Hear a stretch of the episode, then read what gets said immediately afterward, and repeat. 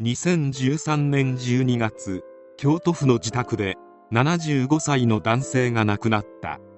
遺体から青酸化合物が検出され、京都府警は妻の筧千佐子ろくじゅうななさいを逮捕した。千佐子は容疑を否認。しかし千佐子の経歴を深掘りすると恐ろしいことが判明。千佐子はこれまでによんかい結婚しており、今回亡くなった夫を含めにせんろくねん以降に複数の男性が千佐子と結婚や交際をしてから数年以内に亡くなっており、相続した遺産の総額実に数億円に上ることが分かった。筧千佐子のいちどめの結婚相手は大阪府貝塚市の男性。彼女が銀行に勤めていたせんきゅうひゃくろくじゅうきゅうねん頃に友人と共に旅行した鹿児島県桜島で出会い交際開始。双方の家族に反対されながらもそのまま結婚し、子供にも恵まれた。最初の旦那さんは印刷会社を経営していたため、周囲からは玉のこしと羨ましがられたが、安い中国製品に押され会社は経営が傾き、さらにせんきゅうひゃくきゅうじゅうよねんに夫がごじゅうよんさいで病死。千佐子に残されたのは借金にせんまんえんだった。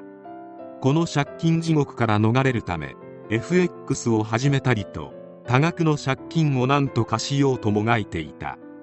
そして千佐子が考えついたのが、複数の男性の命を奪いその財産を手に入れる誤作業であった。第一の夫が亡くなった後、千佐子の交際相手で最初に亡くなったのは大阪府でマンションやビルを経営する男性 K さんでにせんにねんしがつのことであった。そしてにせんろくねんに千佐子にとってにどめの結婚相手となる兵庫県の薬品販売業 M さんが自宅で亡くなった際には、兵庫県内の土地付き一戸建てと大阪市内中心部にあるビルの一角も千佐子名義になり、いちおくえんを超える遺産を相続した。しかも M さんが亡くなるいちねんまえに千佐子は S さんという別の男性と交際を始めており、 M さんと結婚した時期と重複していた。結果的ににせんろくねんからにせんじゅうさんねんにかけ、夫や交際相手となる男性に青酸化合物を飲ませ命を奪った。その数実にじゅうにけん。立件されたのはこのうちよんけんだけで、青酸化合物を飲ませたことを確認できたのはにけん。それ以外については千佐子の関与を疑うことはできても、証拠が乏しく立件できず、結局不起訴となっている。こうしてお見合いを繰り返し、誤作業の女となって数億円の相続によるお金を手にしていた千佐子であるが、そもそも還暦を超えた千佐子がどのようにして資産家と結婚を繰り返すことができたのか。千佐子が用いていた出会いの場は結婚相談所であった。何十か所もの結婚相談所に登録し、ターゲットを漁っていた。千佐子が提示していた条件は、年収せんまんえんいじょう、経営者か資産家、子供がいない、持ち家がある。自己 ピーアール 文は、第二の人生に夢膨らませています。私の性格は明るくプラス思考で寛容で優しいです。相手の方への思いやりと尽くすことが私の心意気です。健康管理と明るい家庭が妻の務めと思います。いざ交際が始まると熱烈な愛の言葉を囁いていた。交際相手へ送っていたメッセージは、楽しいふつかかんをありがとう。私の中のあなたへの思いが募るふつかかんでした。大好きなあなたへ。恋する妻より。別の人には会えば会うほどあなたのことが好きになります。真面目で正直で思いやりがあり、物事をちゃんと分かっていて、全て信頼できる人です。ふたりで楽しい新婚生活をしましょう。千佐子は結婚相手が亡くなると元の旧姓や一番目の旦那の姓に戻したり、さらに戸籍簿では再婚歴を消し、自身の結婚歴が悟られぬよう万全を期していた。この事件が厄介だったのは、高齢男性の恋心を利用したものであるため、遺族に複雑な心境をもたらしたことである。遺族もいい年してあんな女に夢中になって恥ずかしい、もう放っておいてくれと捜査に非協力的なこともあった。掛七佐子の実家は北九州市にあり、実家は父親が大手製鉄会社に勤め、母親が専業主婦をしていた。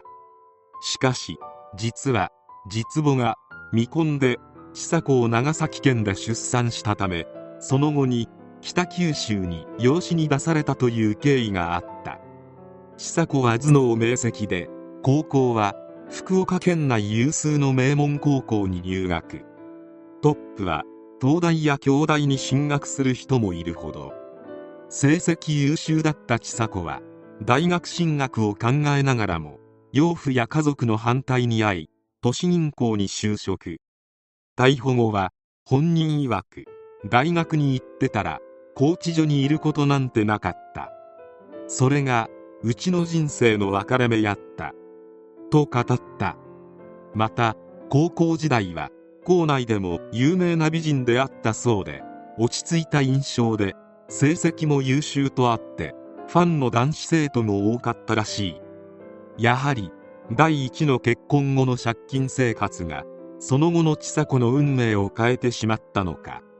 数億円の遺産はどうなっていたかというと、余っていたどころかせんまんほどの借金を抱えていた。 エフエックス やリスクの高い先物取引に莫大なお金をつぎ込んでいたのだ。何度も遺産相続で財産を得ていたのは、その度に借金をしていたからに他ならない、重度の投資ギャンブル依存症だったのである。